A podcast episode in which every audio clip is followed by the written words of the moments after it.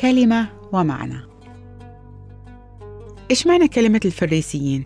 الفريسيين هم حزب سياسي ديني يهودي والمصطلح معناه الابتعاد أو الانعزال.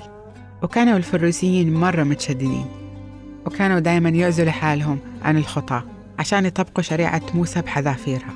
بس كانوا يهملوا الشعب. بس لأنهم متشددين ما كانوا يعاملوا الناس برحمة وكانوا مرة قاسيين مع الخطأ. بس هم في الحقيقة كانوا منافقين ويظهروا حالهم إنهم رجال صالحين ومتبعين شريعة موسى. فالمسيح قال لهم هذه الكلمات. قال لهم ويل لكم أيها الكتبة والفريسيون المراءون لأنكم تشبهون قبورا مبيضة تظهر من الخارج جميلة وهي من الداخل مملوءة عظام أموات وكل نجاسة.